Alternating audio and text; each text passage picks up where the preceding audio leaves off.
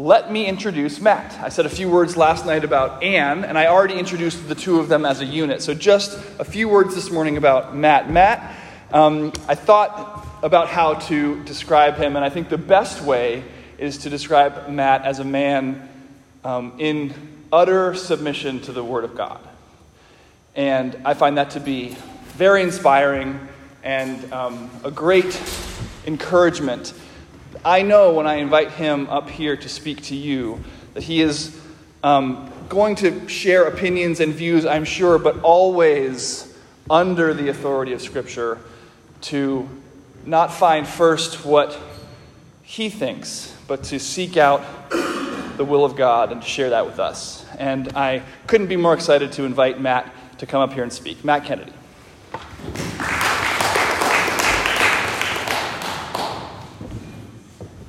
Oh, that's, uh, very humbling. I Hope I live up to that. We'll, we'll see. Um, I, I, am uh, truly honored that uh, when Nick uh, considered who he might invite to speak um, on failure, uh, that he chose us. we have great knowledge about this topic, and I don't think it's boasting to say that few others of Nick's acquaintance have such in depth firsthand experience. So, you're listening to an expert on failure.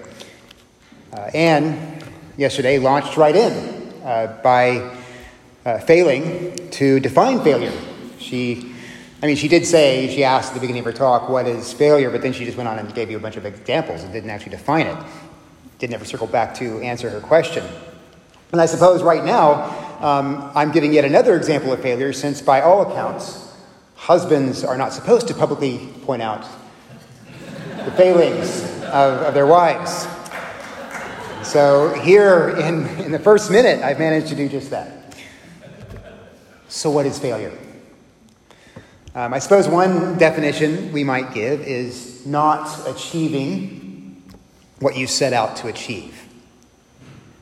Uh, it's important not to simply say failure is not meeting a mark or a standard. Because there are all sorts of marks that we could care less about meeting. If I've, well, I have, I've failed to win a single eating contest in my life. I've never done that.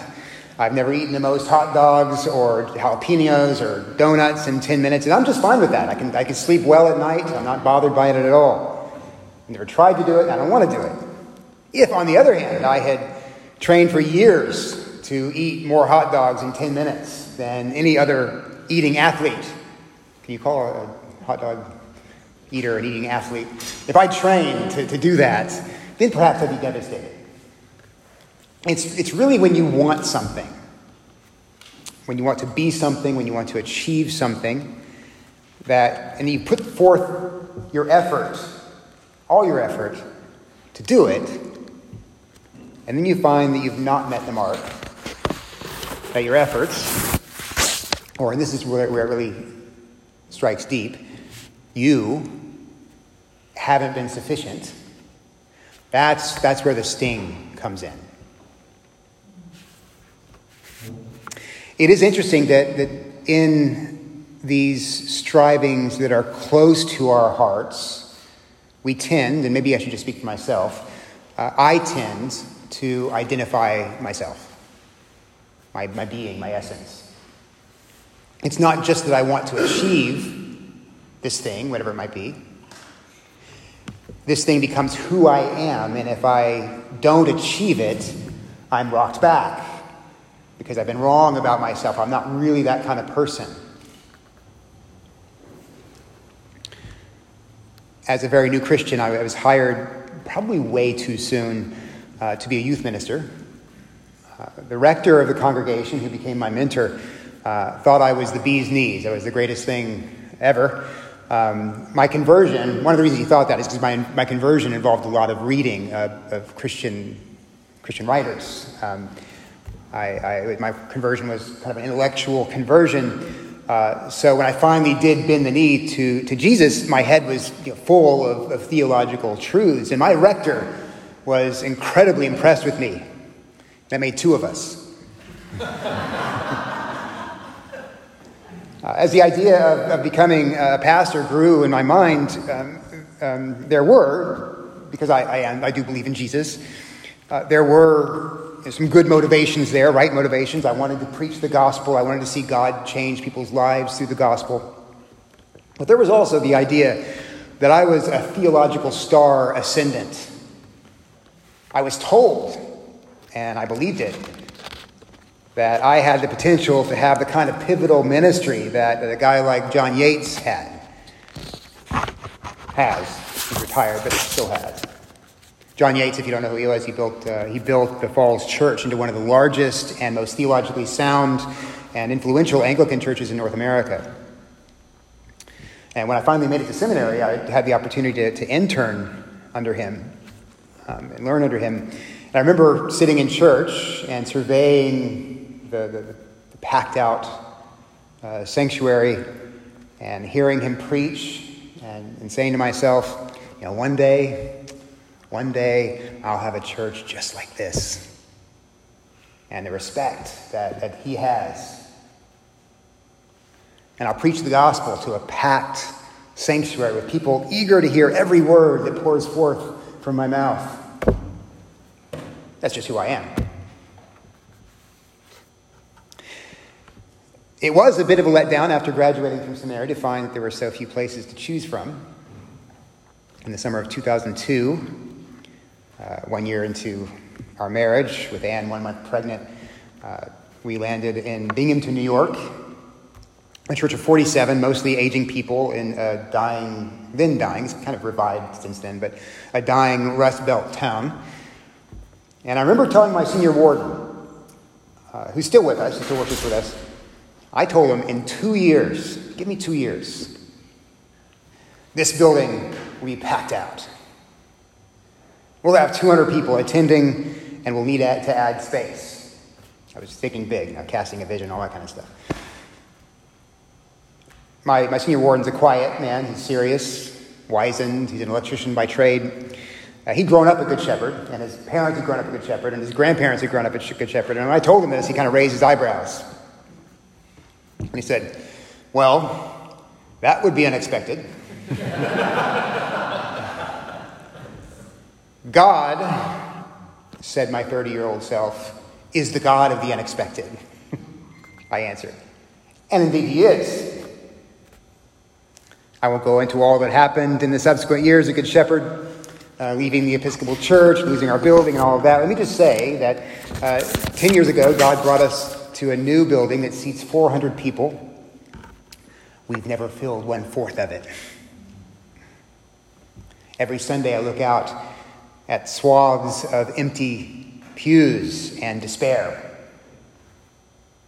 Now, I know, you, you can tell, you're going to tell me, uh, anyone would tell me, that ministry is not about numbers. I know that. And I've never resorted to gimmicks or to any church growth tricks to pull them in. I just don't do that. No smoke machines or light shows.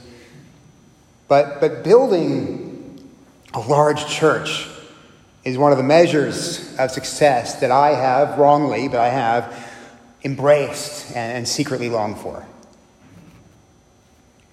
I know I should want to preach the gospel, die, and be forgotten. But I would like to preach the gospel to a big church, die, and be forgotten. It turns out, after everything's said and done, that I am not the man I believe myself to be. Now, I see some people who are training for ministry here. Uh, I don't see too many actual ministers here, but I, I, don't think I'm describing an experience that's exclusive to my profession. I've always wanted to be this. I've tried to do this. And yet I've not done it. I failed.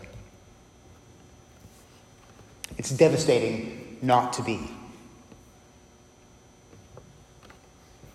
So, what do you do when you discover this? I'm still discovering this, so perhaps I'm not the best person to answer that question. But I, I, I think counterintuitively that Solomon the man whose reputation for success echoes down the centuries, might help us uh, discuss this question. Now, I want to warn you before we go here. If you have your Bible, go to Ecclesiastes chapter 2. I want to warn you, at the end of this talk, you might be depressed. That's just the way Ecclesiastes works. Um, it's not my fault. That's, that's just, um, but I, I, want you to hold on and come back to the next talk because I hope to make you feel better in the second one. Um, there's, there's some dispute as to whether Solomon actually wrote uh, Ecclesiastes. I'm satisfied that he did, and I'll be happy to talk with you uh, about that afterwards if you think otherwise. But for now, let's keep calm and carry on and just assume that Solomon, uh, Solomon wrote, uh, wrote Ecclesiastes um, and that he wrote Ecclesiastes toward the end of his life. Comparing Ecclesiastes with Proverbs, which he probably wrote toward the early part of his, of his kingship, had Solomon followed his own counsel in Proverbs, he probably wouldn't have had to write Ecclesiastes. So I thank God that he wrote both, but see, Ecclesiastes seems to be, oh wow, I really didn't do the Proverbs thing. Solomon is, is one of David's sons, he's David's heir. Uh, he built the first great temple in Jerusalem. Um, early in his reign, God came to him and said, Ask me for whatever you want, and I'll give it to you. And you know the story. Solomon, even then, was fairly wise because he asked the Lord to give him wisdom so that he could lead the people well. And God was very pleased with that. So he said, Since you've asked for wisdom and not wealth or fame or power, I'm going to give you wisdom and I'm going to give you those, those other things as well. And he did. But as with every good gift God gives, even the wisest among us are capable of misusing it. God gave Solomon a subtle and discerning mind, equipped not just to attain knowledge, but to apply it so that he might achieve whatever he desires. That's what wisdom is, actually. But at some crucial point in his life, unlike his father David, Solomon determined that, that Yahweh would not be that thing. That for Solomon to live would not be Yahweh and to die would be the greatest tragedy ever. That being the case, he asked himself, How should I live? in these few years under the sun. In this, how shall I live in this world and find joy and contentment and satisfaction? Solomon, as an older man, having asked that question and largely answered it, takes up his pen in Ecclesiastes to record his conclusions.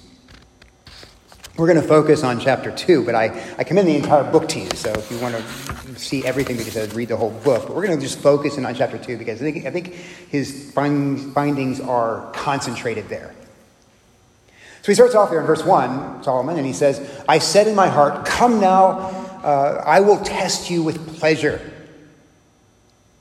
Enjoy yourself. But behold, he says, this also was vanity.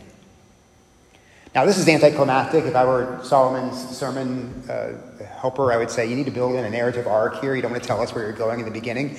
But he does. He says right from the beginning, he tells us where he's going to end. Uh, he tells us the, the end of his, his, search right there in verse 1. Like those sermons, I don't know if you've heard them, but like those sermons where you get an outline and you're told the conclusion from the very beginning, and you still have to endure 40 or 50 minutes till you, till you get there. Um, um, that's kind of what it's like. Um, and yet, this isn't quite so uh, mind numbing. Consider what he said, and consider who's saying it. I mean, have you ever said to yourself, uh, if I could just earn enough money not to worry about bills, then I'd be able to enjoy life? Or if only I could attain this, this position of, of honor or respect, uh, then I'd be content. Or if only I had the money and the authority and the freedom I needed to spend my days uh, doing what I most like to do, then I'd be satisfied. Solomon has unlimited wealth. He's not worried about paying his bills. He has supreme authority. There's nothing that he wants that he cannot have. From that vantage point, he decides to test his heart. Now, when we say heart, we, we mean our emotions usually. You follow your heart. You're talking about your emotions when you say that. You shouldn't do that, by the way. Uh, but, but, when, but the ancient person, for the ancient person, the heart is the seat of the whole person. It's who you are. We might use soul, maybe, I guess. Solomon sets himself to a task. I'm going to engage in all the pleasures on offer under the sun and test, let's observe myself to see what, what's the benefit of this thing. In chapter 3, we're not going to look at it, but in chapter 3, Solomon observes that God has set eternity into the heart of men and women. And in verse 1, he tells us that he's setting out to test his heart. It's not just, is this thing entertaining? Is this thing beautiful? Is this thing you know, satisfying in a kind of limited way, but, but can it meet the need of the eternity that God set in the heart? That's his question. And, by the word pleasure, don't just think here of, of physical pleasures. He does, as we're going to see, he tries out sex and he tries out alcohol, but also learning, building, planting, cultivating, the higher pleasures of the mind and of worthy achievement. And he, he, Solomon, who had the power, authority, and wealth to try these things out to the maximum, he tells us before going any further that it's all vanity. And he's not talking about that wooden thing that women look at. He's not, he's not talking about the vanity piece of furniture. He's not talking about the vanity that we think of when we think of someone who really loves himself or herself, the appearance. Vanity here could be translated vapor. How long does vapor last? What can you do with vapor? Can you store vapor up? Does vapor in any way nourish you? It's here and then it's gone, leaving nothing behind. That's what Solomon means by vanity.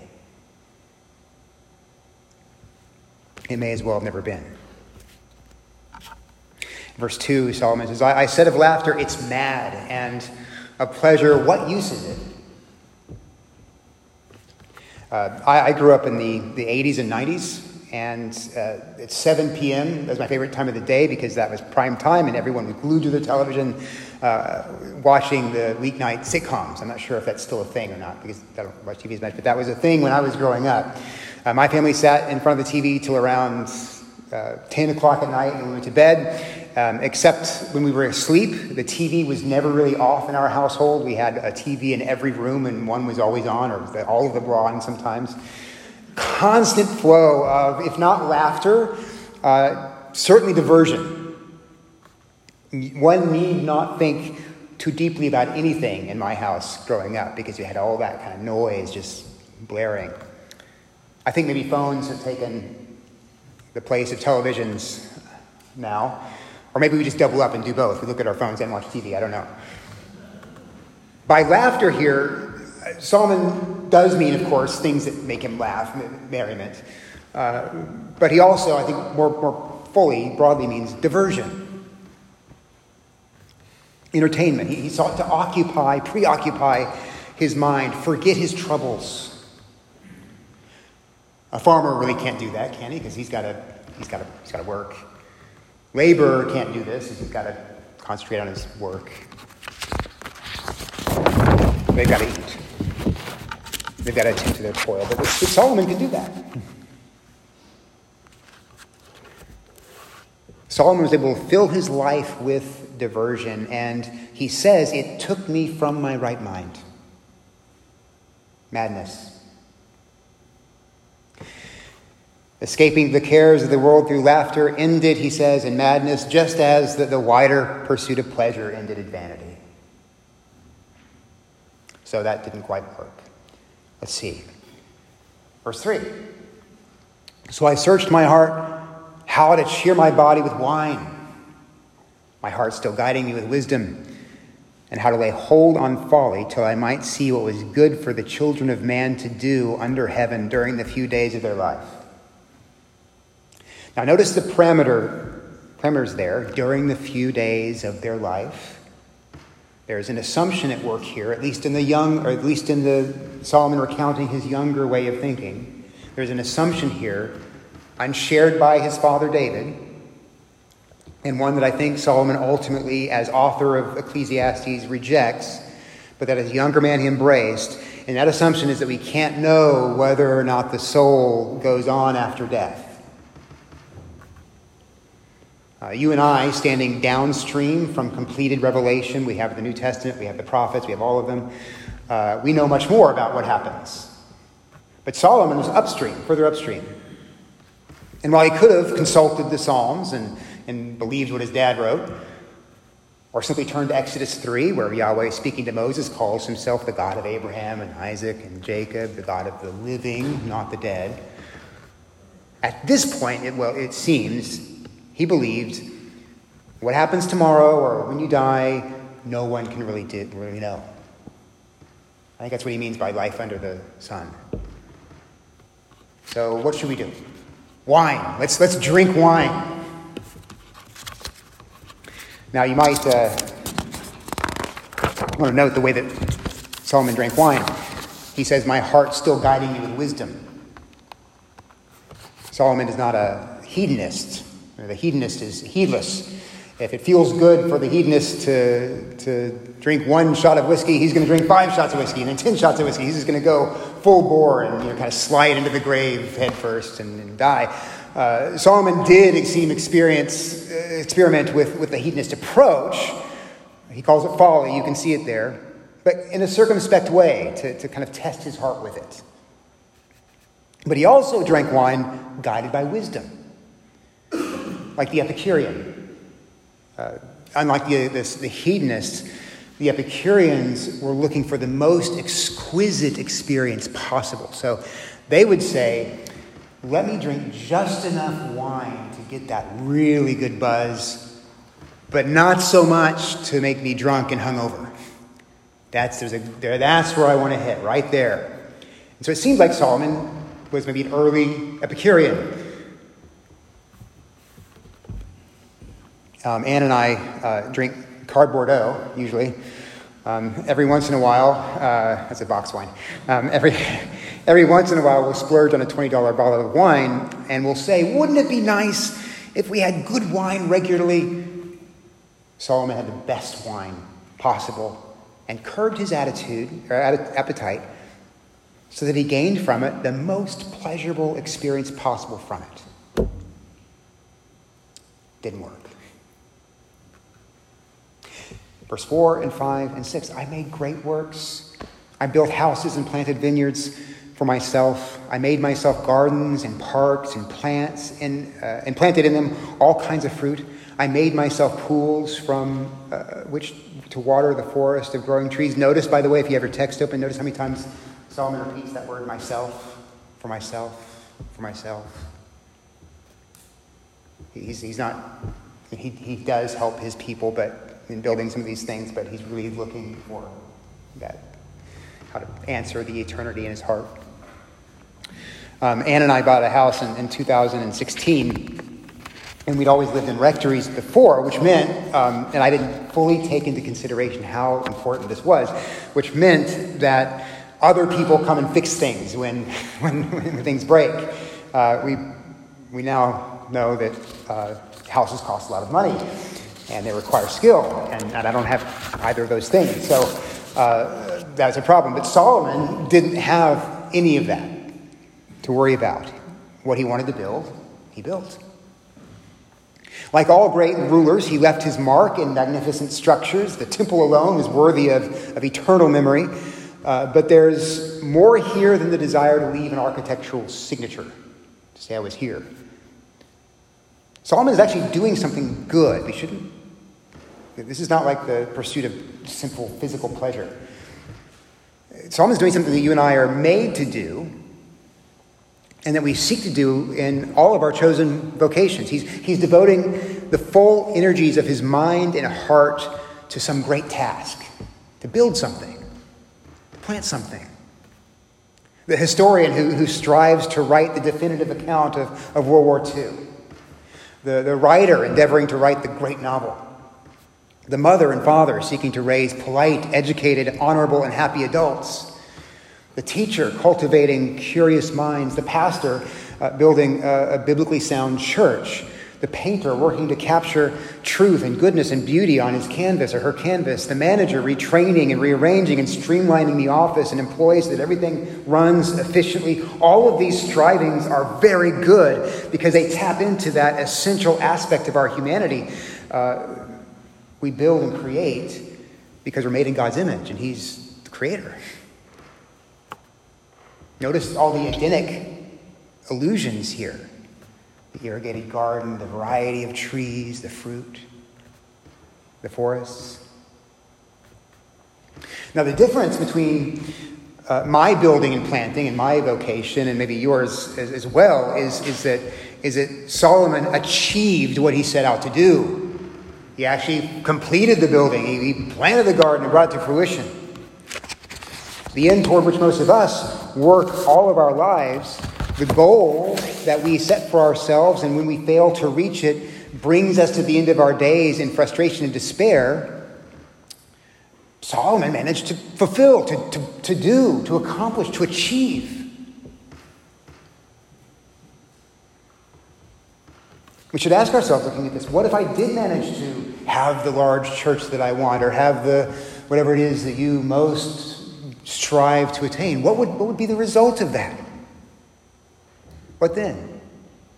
Well, Solomon is going to have an answer for you in a minute. He says, I bought male and female slaves and had slaves who were born in my house. I had also great possessions of herds and flocks, more than any who had been before me in Jerusalem.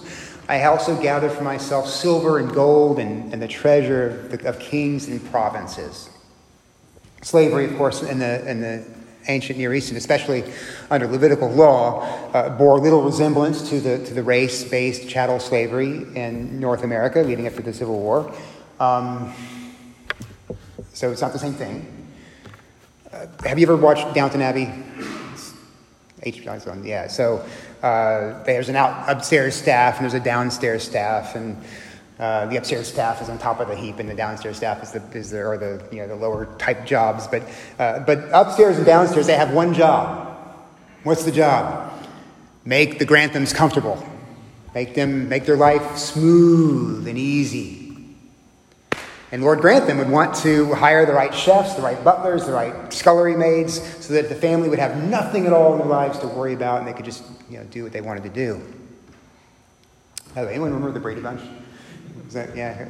Don't you, wouldn't, it would be nice to have an Alice. Um, Alice, like she lives like in this apartment right off the kitchen, right? So I don't know what Mrs. Brady did. She just came down and breakfast was ready and the house was clean and all the kids were set to go. So anyway, Alice uh, made everything run, run smoothly for the, for the Brady's.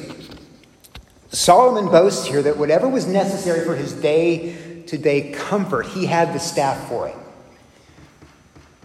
He never had to lift a finger, never had to cook or clean anything. All the wearying necessities of life that we sometimes wish, only I could just have to worry about this. All the wearying necessities of life were lifted from his shoulders so he could devote himself to his pursuit of pleasure. He was able to purchase the very best staff because, as he says here, he amassed herds and flocks and silver and gold. Amassing wealth is one of those things that might begin as a prelude to something else. I want lots of money so I can travel or afford these luxuries. But it can, if you're not careful, uh, become an end in itself. So that amassing wealth becomes the pleasure you, that you pursue.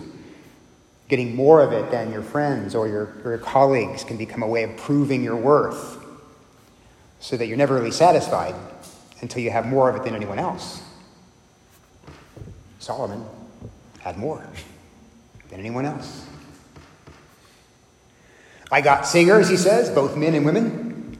Solomon, Solomon, of course, couldn't download music from Spotify, no CDs or tapes, not even eight track cassettes. They were even around there, there back then. But for Solomon, um, this wasn't a problem. He surrounded himself with music. Now, he didn't just hire the local band, and there's some good local bands around, I'm sure, but his choir would have been comprised of the best of the best that Israel and probably other nations had to offer. His life was bathed in harmony. Music, like every form of art, has the power to lift and move the soul. It has the power to break your heart and put it back together again. It can stir up courage, can awaken compassion, heighten desire. Not that Solomon needed any help in that last regard, as the next line tells us. And many concubines, the delight of the sons of men. Indeed, uh, 1 Kings tells us that Solomon had 300 concubines to supplement his collection of 700 wives. That's a thousand women. I have one wife, and I, that's, that's, enough. Um, so I love, I mean, you, I didn't mean, don't, I don't be in trouble for that later. Um, so, uh, God in Deuteronomy 17 commands kings of Israel not to gather too many wives or many wives, and, and Solomon's life is an illustration of the wisdom behind that command. Uh, he married foreign wives, mostly for political gain, um, and these women led his heart astray to other gods. Wives, of course, are not concubines. In the Near East, kings married, took wives for political reasons, to form an alliance of some kind. His 700 wives testify to the breadth of his political power. Concubines, however, concubines are for uh, sexual pleasure. Solomon, Solomon amassed 300 of them. No man in his day ever came close to experiencing what he experienced in that regard. I, I suppose people today might have a closer approximation of it than anyone in his day did. Phones and computer screens uh, set an unlimited assortment of women or men before your eyes. And sexual satisfaction has become, in our culture, synonymous with the good life, with flourishing. You can't flourish, many believe, unless you express yourself sexually in, in the way that you would like. And so you would think, it's kind of interesting, you would think that with, with, with pornography of any kind at our, our fingertips, and the classical social barriers restricting fornication and adultery and homosexuality all, homosexuality all but destroyed, you would think that we would be the most fulfilled and satisfied and flourishing and content people ever. Aren't we? See, ours is a civilization of, of Solomon's. Each man and each woman with hundreds of virtual concubines, should we choose. Now, of course, sex is a good and wonderful thing within its proper boundary of marriage, but Solomon was not any more concerned with those boundaries than the modern person. But can 300 concubines bear the weight of a soul?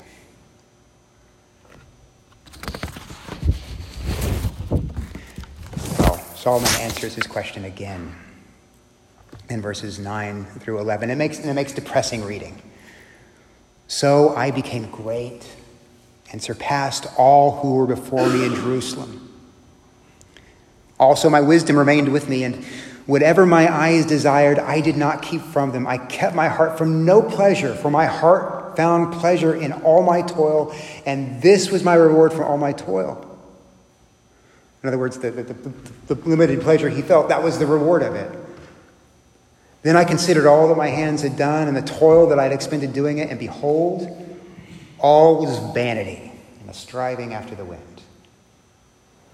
And there was nothing to be gained under the sun.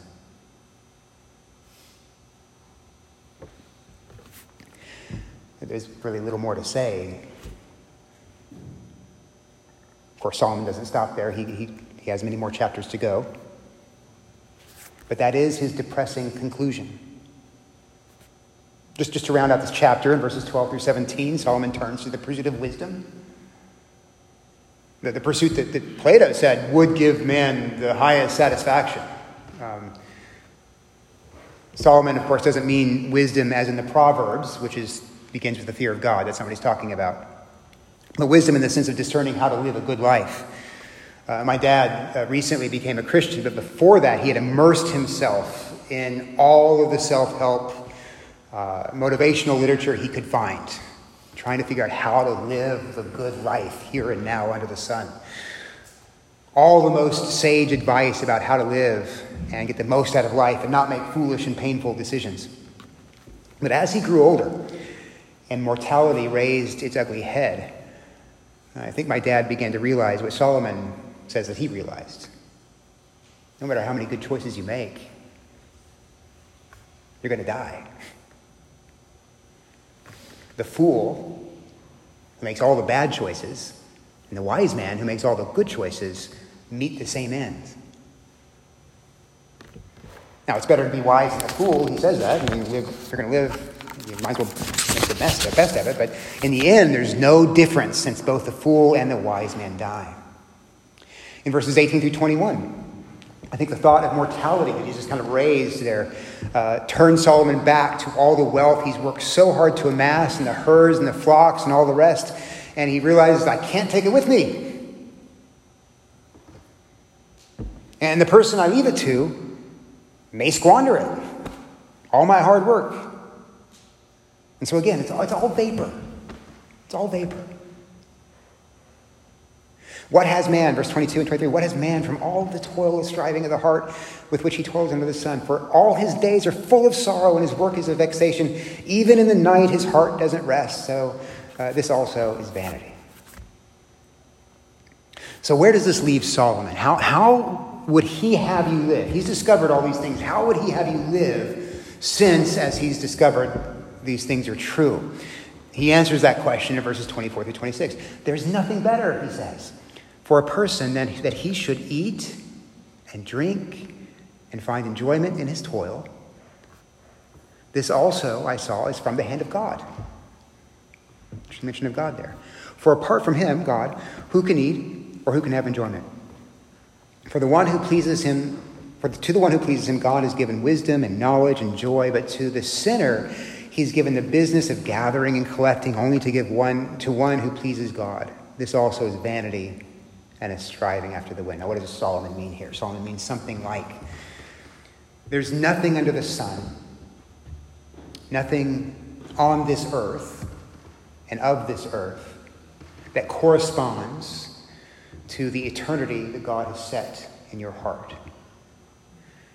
And it's folly, it's, it's foolishness to think that experiencing this pleasure or that achievement, however good, will finally be the thing that satisfies. It won't. But if you know that, and God reveals that to those who please Him, if you know that, you can enjoy things for what they are and in the right measure. Eat your meals and enjoy them. Drink your wine and enjoy it. Go to your work, you know, work hard. And if you fail at some great task or you don't gain all that you had hoped for, know that even if you had succeeded, it wouldn't satisfy you. So let it go. Cheerful, isn't it? Does that make you happy? You're going to go out leaping and dancing. And, yeah. See, at this point, you might be asking, how on earth is this helpful? I'm more depressed now than when you started talking. Yeah. I, think God, through Solomon, gives you and me one very large piece of a two piece puzzle. If you have little kids, you probably have two piece puzzles easy to do. This is one piece of a two piece puzzle. As far as the work of our hands goes on this earth and the task we set ourselves to, to the extent we see in them our hope, our peace, our satisfaction, we've left the path of wisdom. And it's when we set our hearts on them the full weight of our souls, that they bring us the most heartbreak. Because they cannot do for us what we want them to do. This is good to know. Now, there is a piece of the puzzle left dangling, the one that we'll come to in the next talk. And I'll just, I'll just uh, tease it with a question Why has God set eternity into our hearts? When nothing on earth corresponds to it. Putting that piece in its place, I think we'll find a fuller and far more cheerful answer and a satisfying one to the failure and frustration of life under the sun. Thank you.